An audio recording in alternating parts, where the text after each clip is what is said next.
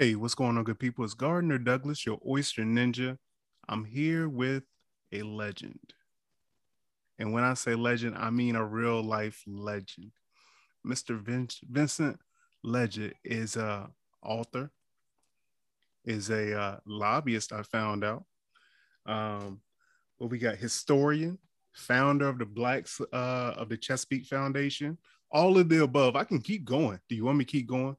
Or you? I, I guess I need to leave something for you to say. Um, Right. Mr. Vincent, how you feel? Feeling good, feeling good. Uh, all is well. I'm uh, beaming live from on the Chesapeake Bay down here in Annapolis, Maryland, and the uh, water is sparkling and the seagulls are circling. So it's a good day on the bay. No doubt, no doubt. Tell me a little bit, man. Let's just start. Let's get jump right into it, man. Like, how did you grow up? How did you get into this lifestyle?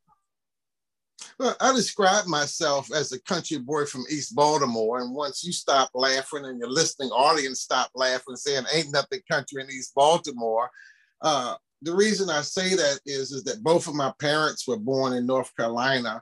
My mom from the Rocky Mount area, my dad from further south below Fayetteville, North Carolina, Fort Bragg, places like that, uh, going down to Lumberton, Laurinburg, and Maxton, North Carolina. And they migrated to Baltimore uh, in the 50s. But every summer, uh, they would crate my older brother up and my younger sister and send us down the country every summer. And we went down there to our grandparents' farms and cotton and tobacco and watermelons and cantaloupes and fishing and hunting and what I Oh would man, I don't mean to interrupt, but don't do me like that. Don't do me like that, man. I'm sorry for interrupting. But what I will say is that that provided a great uh, respite from the grit and grind of East Baltimore, the asphalt and the concrete. So what I would say is I've always had a connection to land, always a connection to a land-based society. And even with both my parents from being from the Carolinas, my mom's side of the family lived in a town named after them. I mean, my dad granddad uh, had a farm, had seven boys, and my mom was the only girl. So he started out with chips on the table. That's seven dudes you don't need to hire.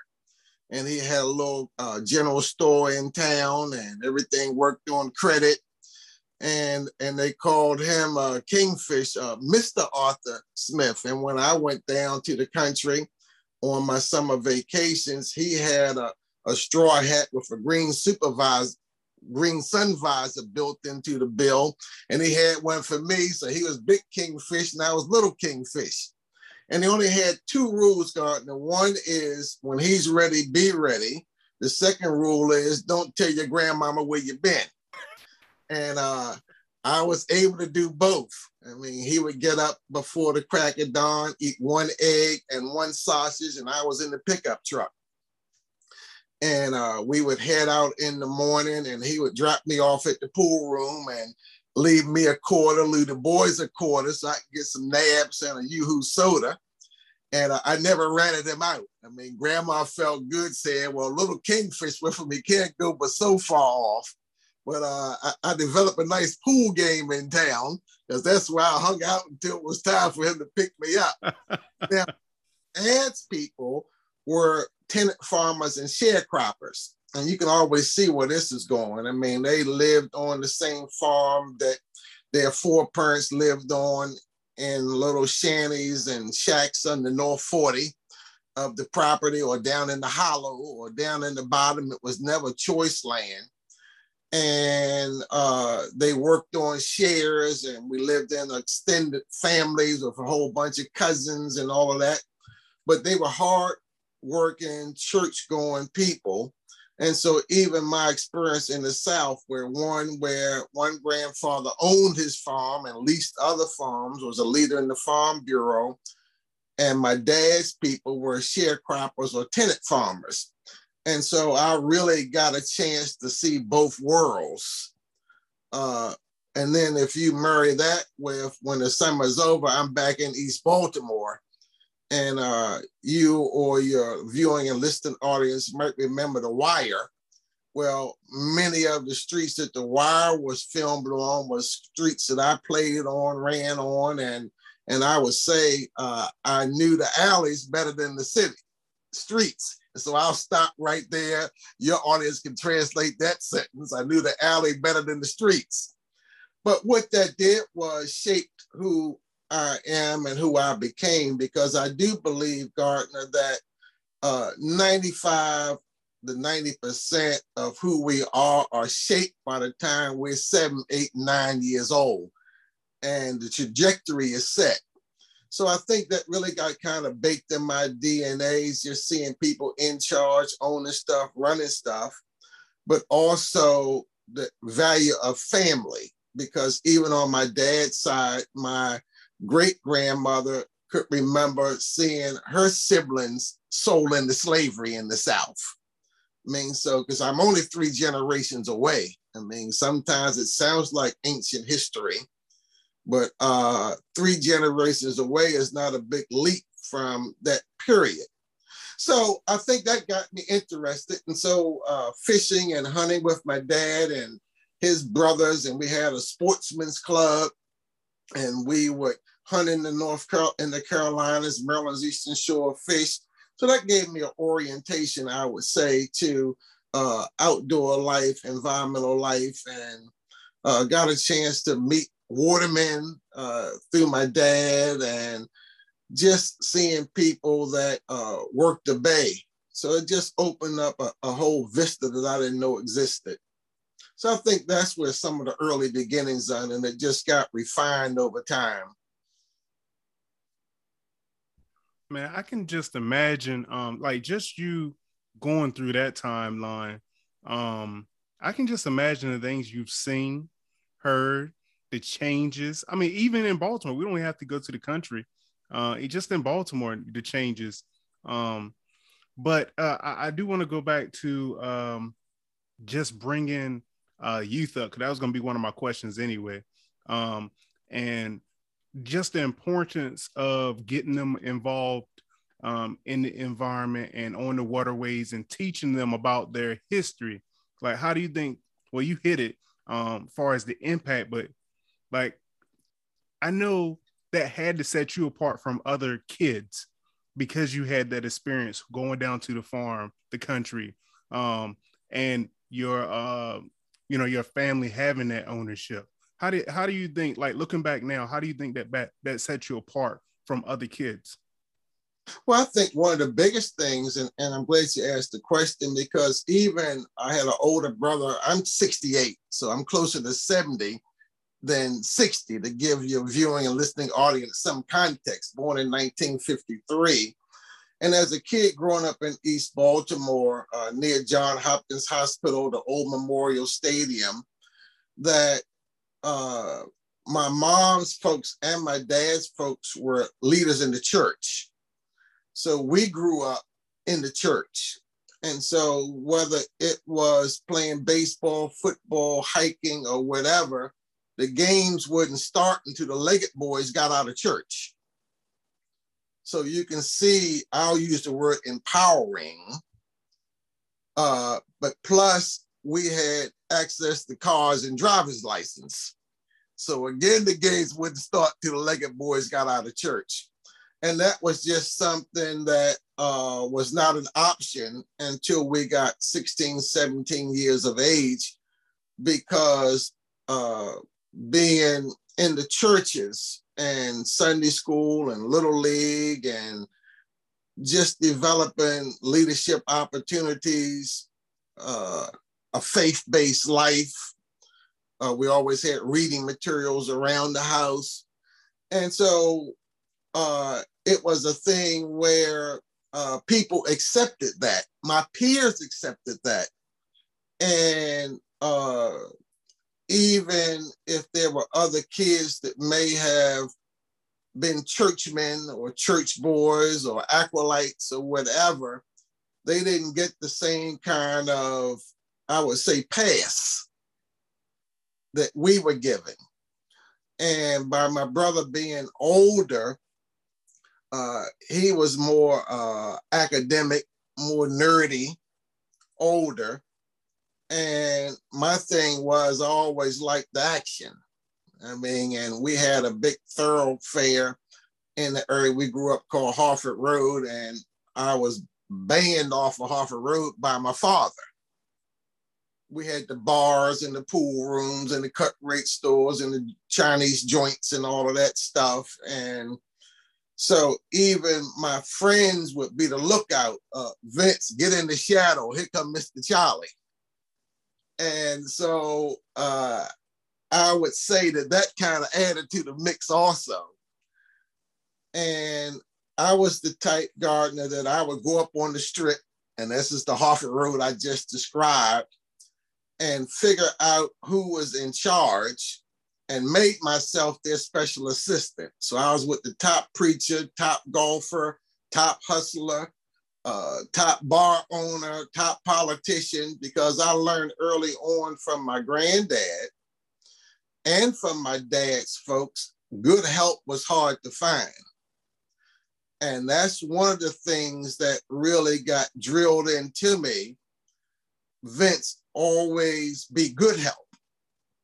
And subsequently, I worked for five governors because that same thing that got instilled in me at 8, 9, 10, 11, 12 years old has carried to even today. And what I found is that the system tries to keep good health out of harm's way. I'll say that again, Doc. The system, whether it's the guys in the alley or the guys in the White House, they protect good health because it's hard to find and it's valued. And I've kind of lived my life uh, trying to be good health. Nice, man. And there are occasions where the guys will say, Vince, sit in the car. You don't need to see this one. And I sit in the car. Right, right, right. Or if I say, well, look, man, you can't drive that uh, apple red Bonneville convertible down in front of my house. My mama don't like that look. Right, right, well, right. We'll pick you up around the corner, but you're going. Got uh, you. Got you. And I would say, going back to your initial question, is it's all about exposure. And so, as I work with young people, is what I try to do is to give them as much exposure as I can and let them find their own path, but keep exposing them to things, exposure, exposure, because I think that's where I got my competitive edge at. Exposure in the country, exposure in the city, my own inquisitiveness. So that's what I would say as I work with young people and let them find their way, let them find their passion. And even if they don't realize it that day, something's going to get planted in them that might trigger something later. Man, that's the perfect answer, man. Good. You didn't did this before, huh? You did this before.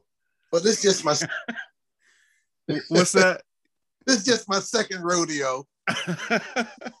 man, that's cool, man. Um, so how how did you um what came first, the the the books or um the actual uh Black Chesapeake Foundation? Well, what happened is is that uh underneath of being a historian and author and writer and all of that, the skill set underneath of all of that is I'm really one of the top planners in the DMV land use planning, politics with a small p. Uh, my dad was a labor leader. He was a neighborhood leader. Uh, my mom and dad were both trained in elementary education out of Fayetteville Teachers College, but my dad couldn't make money as a teacher back in the 40s and so forth. But my mom taught special education. And let me just stop there for a minute. That people that teach special education are gifted people, very gifted people. Her students came before us. Her thing was, y'all really don't need nothing. So we're going down to Brager-Gutman's and we're going to get some school kids, some clothes, and some food, and this and that. If there's anything left, I'll get y'all something. Well, for my brother and myself, it means get on the street and start working. At one time, I had seven jobs. I mean, was just always hustling. And uh, some of the jobs was on the books and some were off the books. But if I wanted nicer things, my dad was paying for fish heads. And if I wanted Converses or Jack Purcells, uh, you had to make the difference up. If I asked my dad, uh, do you have a quarter? He wanted to know what you want it for. And he's only gonna give you one answer. Uh, if you say potato chips, you say, well, we got some corn curls in the back, eat them. So, so you had to have an answer or you wasn't gonna get the quarter. We would go to the supermarket, you could get one item.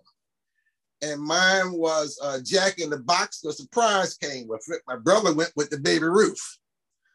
So again, I think it's those kinds of things.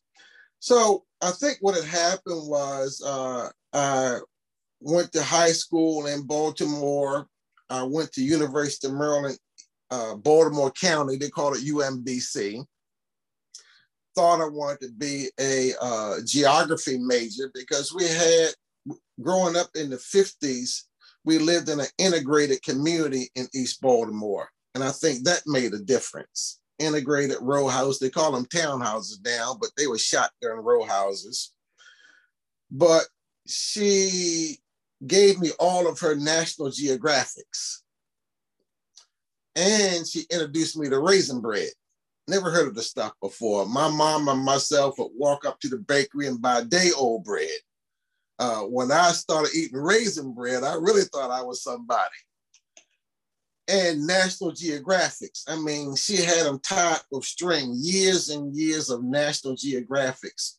And what that did for me, uh, Gardner, was just open a whole world about culture and history, some of the most beautiful photographs. And when I had to do school projects, science projects, my kids was bringing Jet and Ebony and Afro-American newspapers you couldn't read. I was coming in there on my poster boards with stuff from National Geographic. So my stuff was going on the bulletin board and winning the awards because uh, you can imagine National Geographic look is a little different than uh, Girl of the Week from Jet or from uh, Ebony magazine. And I'll throw in some uh, race stuff but it was still more National Geographic, beautiful people, animals, scenery. And so, again, that's another seed that got planted. And again, exposure. I mean, I traveled around the world from my basement just through National Geographic. So, always expanding. So, I was at UMBC. I thought I wanted to be a geography major, and I think it really came from the National Geographics is put me on that trajectory. I like art, I love maps. But uh, after two years, I think I might have had uh, 20 credits after two years. All of my friends got put out of school. I didn't have any credits, but I had a great GPA. I mean, I would start out with 16 credits and drop everything, end up with six and at least I got a C in the ones with sixes. And so I was able to transfer out of there because even when I went to college, I always knew good help was hard to find. And so I was working with the progressive professors and in the clubs and taking courses like the psychology of racism and was a, an assistant to the professors and the progressives on campus and they saw value in me and helped me transfer to Morgan State University. And I majored in urban planning and community development. A professor, Dr. Homer Favor, had a five year Ford Foundation for $5 million in the 70s. He had more power at Morgan than the president. The 70s were for five, and they set up the Center for Urban Affairs. And also, I made a decision that I didn't want to be an A student. It, I had other interests. And so 2.0, 2.5, I think out of 128 college credits, I got one A because I wasn't willing to do what A students do. I mean, I was working, I was a member of the student senate, I was attorney general of Morgan Student Court, I was working internships. And so I just strive to have a broader experience. And I was okay, and I was cool with it. I wasn't pressed to be an A student. I wasn't pressed to be a B student. Uh, a strong C uh, with other things in it was really what I strive for. And I'm not an A student today. I'm a right, strong right. A nice diversity portfolio. Yes. We're gonna fill it up a little bit. I got you, man. I got you. And so I would say that those were the early beginnings. And so I think maybe around the 1980s is when I caught the spirit of the Chesapeake. I was working for the school system in Baltimore for five years as a planner. Uh, and then I got recruited to Anne Arundel school system as a planner and eventually uh, headed up their planning division for Anne Arundel schools. Because most of the people in urban planning went to city planning, regional planning, planning agencies. Very few went to educational facilities planning. So I think that just put me in a different context around educators, researchers, PhDs, and because traditionally in public education, planners were principals who got in trouble. They would put you in timeout, send you to headquarters to draw maps and do some coloring till you get yourself together uh, was really what planners were until it became more professionalized. And I think it was right in that time that uh, I moved to Annapolis and uh, people gave me a letter of introduction to Annapolis, to the state capital. And so I think that's around the mid 80s is when this whole idea of uh, Blacks of the Chesapeake came about because rather than uh, complaining about what school systems had or didn't have in terms of curriculum, we began to do research, write our own books, curriculum guides, doing documentary films, and three decades later, here we stand. Well, I got I got to say thank you, man, because uh, without that legwork, what will we have? I, I, I can honestly say that. I can say without that legwork, what will we have? Who would have wrote that book? Who would have told those stories? Um, who would I look to?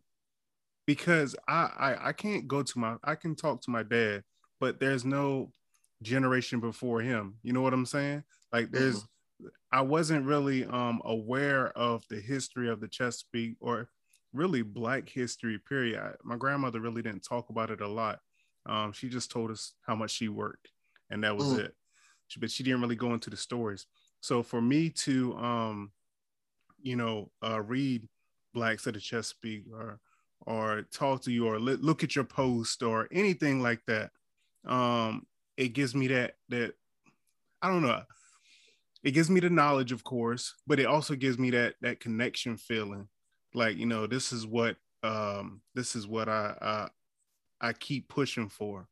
This is what i um try to press po- you know just push positivity um my posts my my the things i do the um the way i do things you know what i mean and so i can add to that legacy and not take away well i can relate to what you're saying because what had happened was as i told you i would go up the strip and see who was in charge so I began to work with delegates and senators in Baltimore. I was a legislative assistant in the General Assembly in the 70s.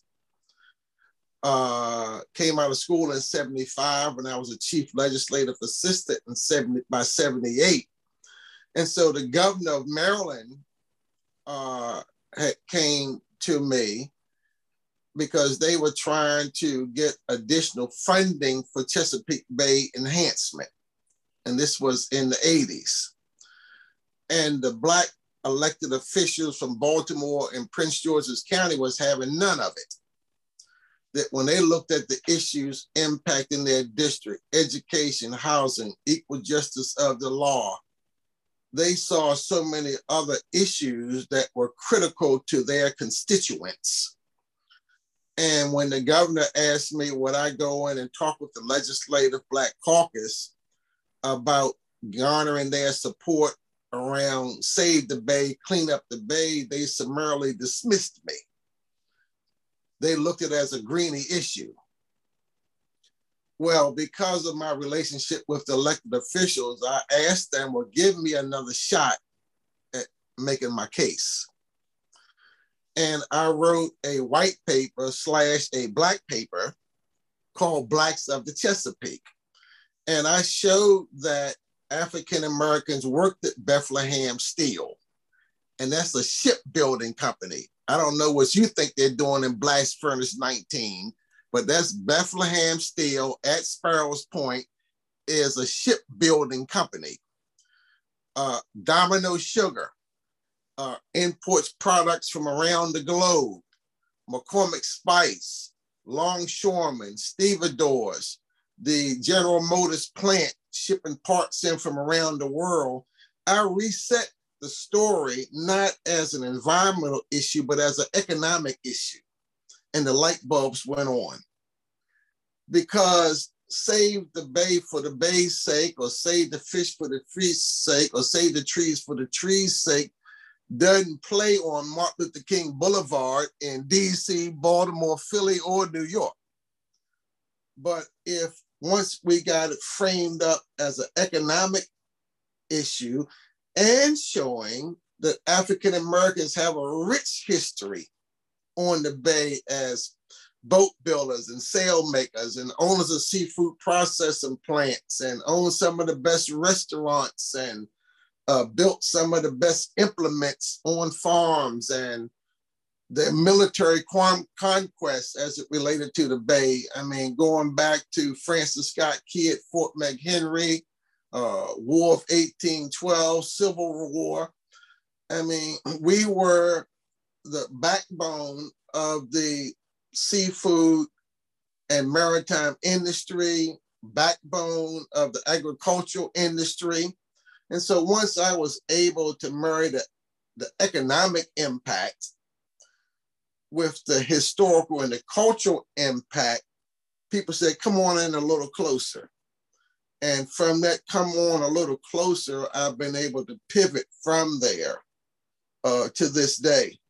So that's that's exactly one of the points I wanted to hit. And what it sounds like to me is you're bridging that gap. You know, you, you're looking for the common denominator. Common denominators are actually what what the the people with the power think uh, is important, and you're bringing it in so it ties in all together. Well, he's exactly right. I mean, at one time I had a business card that said expediter. And after people stopped laughing at that, I mean, they didn't quite understand what an expediter is, but expediters walk between views. And again, this was a case where the governor wanted something, the legislative leaders wanted something, and they said, well, Vince, see if you can work it out. And if you get caught behind enemy lines, I didn't send you. I said, mm. look, that's what I grew up in. Because God, I know when it go down, you ain't gonna cover it no way. So that that didn't frighten me. I, I, you're gonna be hanging out there on your own. He went rogue. We didn't see him. We don't know why he was even over there talking to them people. But my thing was find a common square everybody can live on and it's off the books. Uh, it's not formal. It's on the back of the boat, uh, uh, out rabbit hunting or wherever I need on the golf course. Right. And uh, it wasn't around conference tables. And I think again, uh, so often uh, as a kid, uh, whether you're working with limited resource people or big house people, they always want to go somewhere you can't go. And again, that was another driver for me. And so if y'all going to the country club, I'm going. uh, took some lessons, uh, hung out with the golf pros in East Baltimore, mm-hmm. uh, fishing, hunting, uh, had some academic credentials if that's what you want to do. I mean, former school board president and worked with governors and ran multi-million dollar housing agencies. But what I've learned is only put up the sails that are required. I mean, nobody is running around full mass if they got any sense. Right, right. You really try to get decisions made at the lowest level you can. I mean, that's the art of politics. Get decisions made at the lowest level you can, not at the highest level. And that's what I do as a lobbyist. I don't even want to talk to members of Congress, senators, or delegates. I deal with staff people. We get a dozen boiled eggs and we sit around the conference room and we just eat boiled eggs and talk. So let's talk about um, Blacks of the Chesapeake Foundation, man. Um, mm-hmm. So what what is Black the Chesapeake Foundation? I would say overall, it is an educational organization. It stands on four pillars, four pillars: education, historical, cultural, and environmental. And uh, that's really what we stand on. And that's how we're divided and organized around those four pillars. Uh, all of it is education, but we work toward more informal education because I have worked at community college, a couple of school districts, been school board president, and trying to infiltrate nine to three education is like the Bermuda Triangle. Stuff go in the front door and nothing comes out the back door. And I'm speaking from an insider. As an insider, you go in the front door, it's the Bermuda Triangle, and nothing comes out the back door. Bureaucracy, politics, personalities, accountability now. So we have found a, a, softer, easier way after school summer programs. It's less rules, less regulations. You got more flexibility. And so that's how we fashion our educational initiatives. Uh, yes, I was able to uh, get my books and my writing approved by school districts throughout the Mid Atlantic region as supplemental materials of instruction. And that's partly because they view me as an insider with my educational background.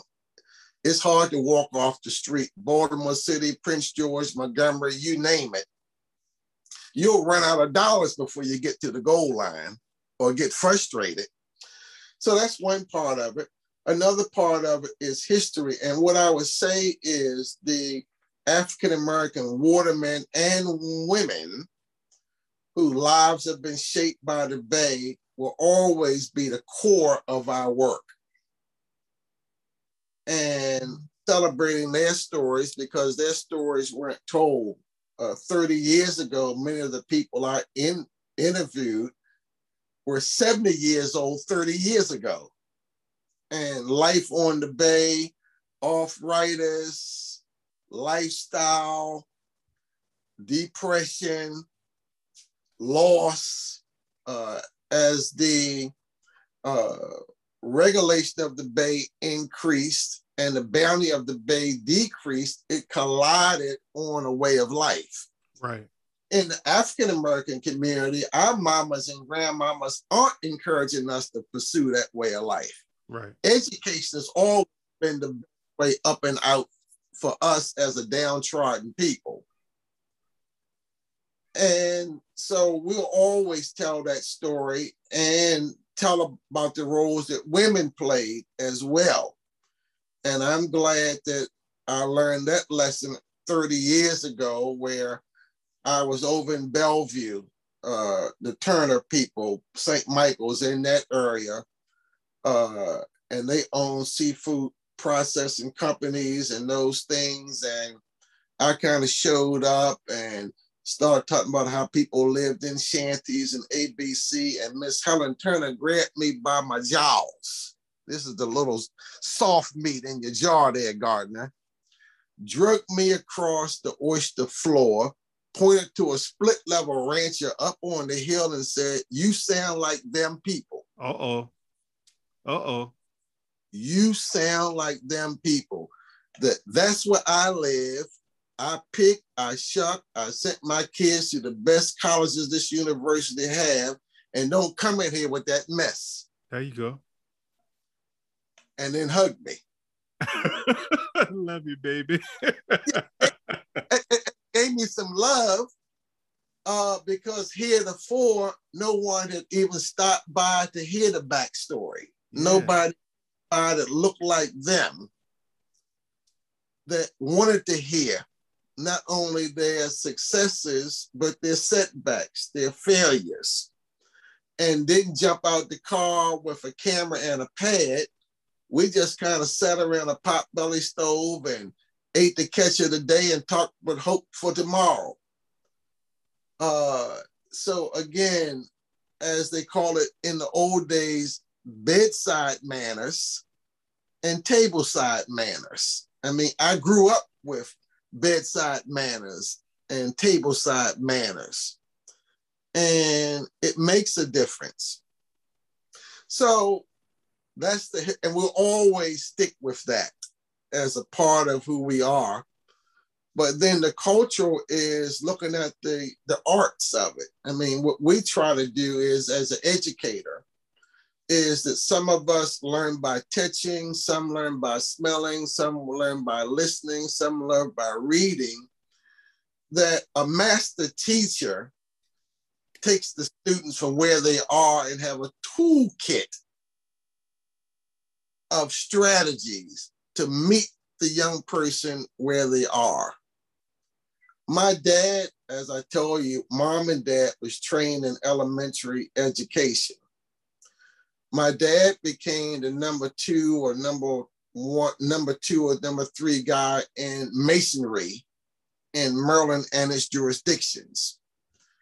But the guys he worked with were guys at the steel plant, police officers, community people, people in his neighborhood that as I look at it retrospectively, that he deemed had character but not necessarily had the academics. And again, by him being trained in elementary education, teaching kindergartners, first graders, nobody above sixth grade, because that's as far as schooling went back then. And would just see how he worked with men and men that rose up. And they weren't the doctor, lawyer, and Indian chiefs they were there, but I watched him and how he worked with people. Uh, and so those kind of things, again, we're just talking about nurturing an environment. And so what we've done with Blacks of the uh, Chesapeake, we have people have done documentary story quilts, film. Uh, we do oral histories. If we can't find a photograph, I commission artists even the cover of my book, The Chesapeake Bay Through Ebony Eyes, this was a white guy that designed that book cover, but he's done over 60 other pieces for me. This guy was the kind that he lived in Annapolis, he moved to Baltimore, and he would walk around with two cats on a leash up on Lombard Street and Holland Street in the middle of the hood. And you don't bother anybody walking no. two cats. No, not at all. Hey, hey, Doc, it got to be some easier targets out there. Right. But this guy worked in triple art pins. And so when people would buy race car kits or battleship kits, he would do all the diagramming that would fold up about the size of a 50 cent piece of a battleship. And so I went to his house one day in Baltimore, and I'm a doodler. And I was talking to him about the Chesapeake. First thing he did was knock the pencil out of my hand. It ain't gonna be but one doodler around. Right. You just talk, because your flow, your doodling is throwing off my flow. You just talk. And I just explained to him about Blacks of the Chesapeake and what it meant to me and what I was trying to do. A week later, he called me up and said, Vince, come up. I want to show you something. And it's the cover to the book. I said, print it. That he translated what I was feeling, the spirit that I caught, and what I was trying to articulate. And so when I do oral histories, and if it was an image that I didn't have, he would draw it for me. Uh, we've done documentary films and things. And so the point there, Gardner, is we all learn differently. And so I try to have Blacks of the Chesapeake like the Vegematic. I'm going to show you 36 ways to slice up a carrot. And you might connect with one of those methods. It might trigger something on you to lean in and say, hey, I can do that. Or give me your iteration, give me your version.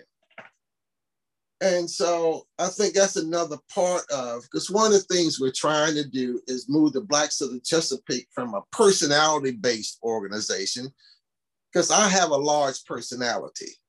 Uh, for 30 years, people have just heard Vince Leggett, Blacks of the Chesapeake. As I told you, I'm closer to 70 than 60, and that model is not sustainable. And so now I'm working with another set of smart people saying, well, what are the core values of Blacks of the Chesapeake? What are the core messages of Blacks of the Chesapeake so we can train the trainer? I might not be available, but we have people that's working out of the IBM book. Right, uh, right. I got you. Blue, not any blue, IBM blue. And this is the workbook. And even going back through the civil rights movement and other major movements around the country and the world, there was a manual. I mean, people weren't making it up as they go along. They can nibble around the edges, but there are some core principles. And so some of those principles, Gardner, is that we try to leave people better than we found them. Uh, do no harm. Endeavor toward that. It might not work out that way, uh, give more than we get.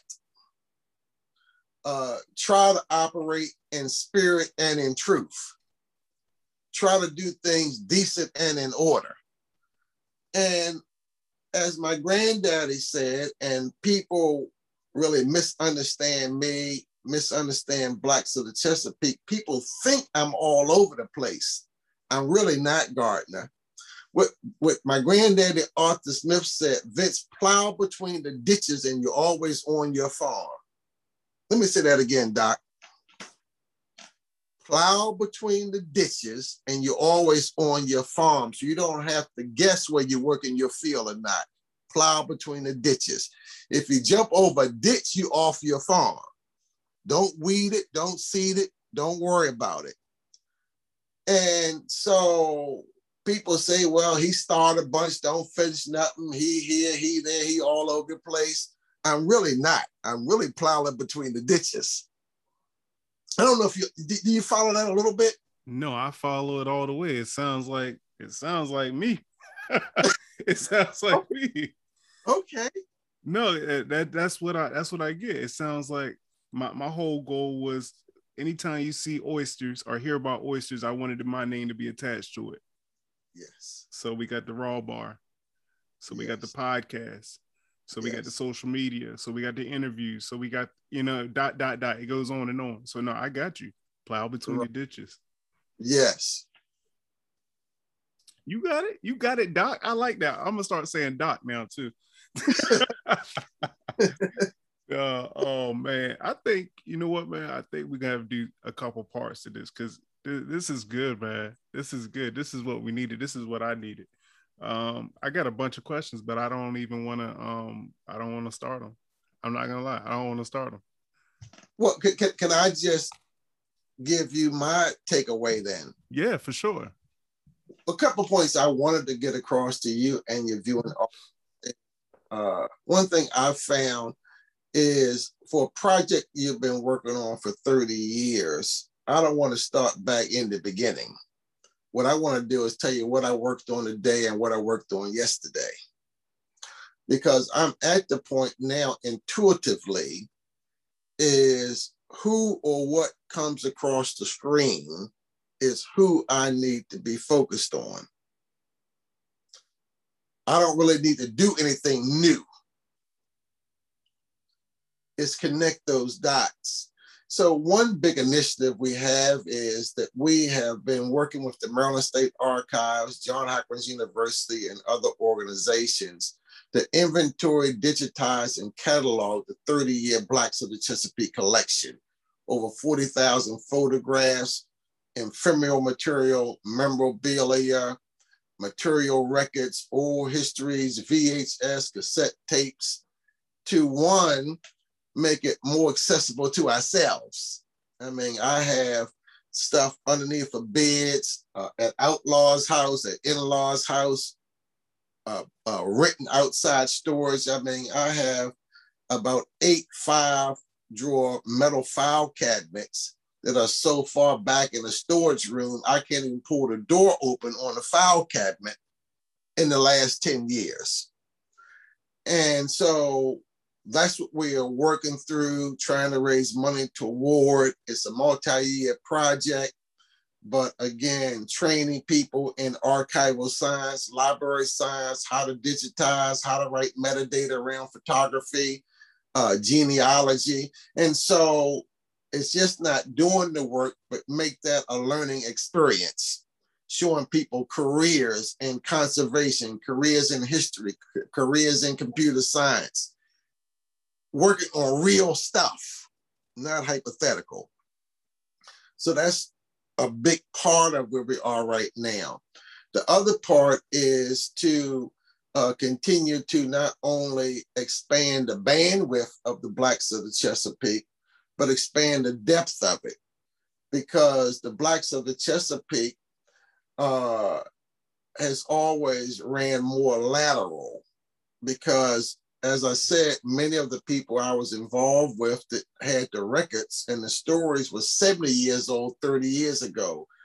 And so as the landscape is vanishing with climate change, sea level rise, uh, there are more, more funerals than baby showers in the communities that we are important to us. And so I never really took the time to do empire building. I was too busy rescuing artifacts, uh, gleaning information from fragile people, rather than empire building with a whole bunch of overhead. Then you become a grant chaser and get off of the mother lode because I knew that I was sitting on the mother lode. And so many people say, well, Vince, the grass is greener here. Why don't you do this? But all this over here and do that would have took me off mission because for me, this body of work is ministry. It's a spiritual thing.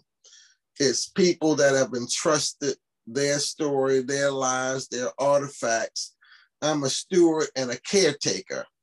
I'm a keeper of the trust. I'm a keeper of the charge. And I walk in that. I walk in that spirit. So that's another big part of it. But right now we're looking at land conservation, identifying historical sites, but uh, still trying to put together an operating model that's still lean and mean. Still lean and mean. Uh, so we use contract employees, consultant agreements, project agreements. I'm not trying to build a standing army mm-hmm. because you need to remain strategic and tactical to take advantage of opportunities. Who wants a Titanic that you can't turn around? Right, right. But you still need some basic core infrastructure so again, those are the kinds of things that I'm endeavoring toward now. Keep the archival stuff moving, put in a technical force. I mean, you have a a background, you understand these words. Right. No, I got you. Because armies travel on their belly. And as Margaret Mead said, and as a carpenter of old said, give him five or six committed people and he'll turn this whole thing around. I believe that because having a stadium or a gymnasium of people that's at odds, don't agree, different points of view, I'm too old for that. I'm not buying uh, green tomatoes or green bananas at this part in my life. I'm on to go shovel ready, boss. we not waiting around for nothing to get right. I need it now. No, no, no.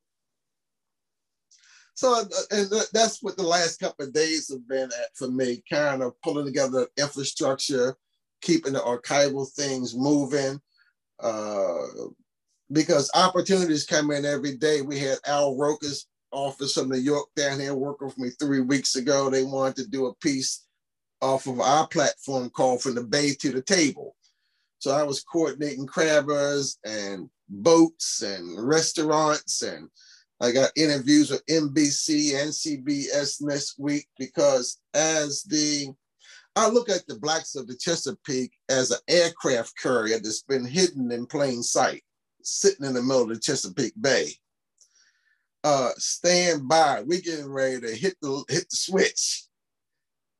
And an aircraft carrier is going to show up in the middle of this Chesapeake Bay called Blacks of the Chesapeake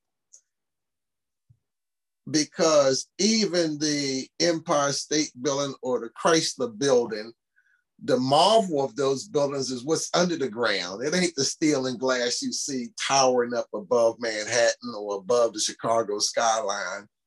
The infrastructure has been quietly built for 30 years around Blacks of the Chesapeake. So bringing up the glass and steel or the people, that's the easy part of it, but the infrastructure is in place. So and you and others to join in, and it's room on the ship. So I'm on the ship. Uh, I'm not even asked yeah. for a ticket or nothing like that. I'm on the ship.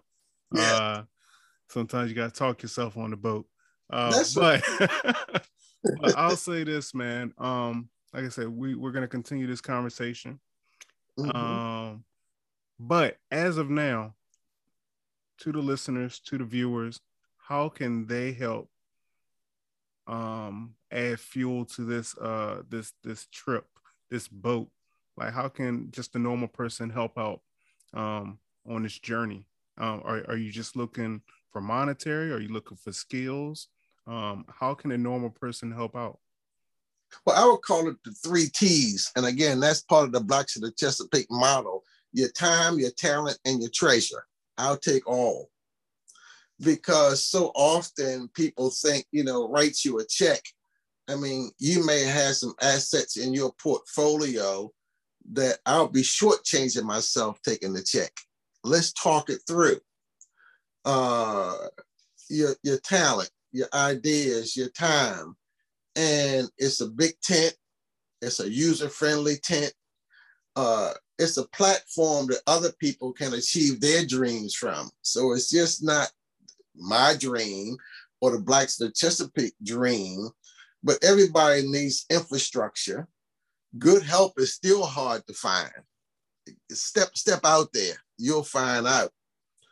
And that we have built trust in communities. Uh, so I think that's a big part of it. And again, you can Google Vince Leggett, Google Blacks of the Chesapeake, uh, it'll lead you to websites and other things that we've been doing over the last 30 years to familiarize yourself. Uh, so again, the three T's, and that's part of that manual I was telling you about, Gardner, the uh, the, the, the, the Blacks of the Chesapeake blueprint, uh, the three T's, your time, your talent, and your treasures. Uh, bring them all to the storehouse and let's watch what he can do with those. No doubt, man. No doubt, man. I appreciate you for taking time out of your busy day, moving things around on the schedule. I'm gonna be honest, I can't wait till this next conversation. I can't wait. I look forward to it, and I learn from you. Uh, you're a treasure yourself. You, you, you I, I, pour into you. I sow into you. I lift you up everywhere I go. I appreciate uh, it. You know, you just do a great work and again, uh, I can learn from you. I do learn from you, and I think that it's uh, reciprocity is reciprocal. We can pour into each other, and so uh, I'm, I'm an all-in kind of guy, and I just look forward to working with you and and helping you reach your goals and your objectives as well. Until the next time, man. We're not gonna we're gonna we're not gonna wait that long. This, this, okay. This this this is gonna be good. Thank you, sir. Thank you.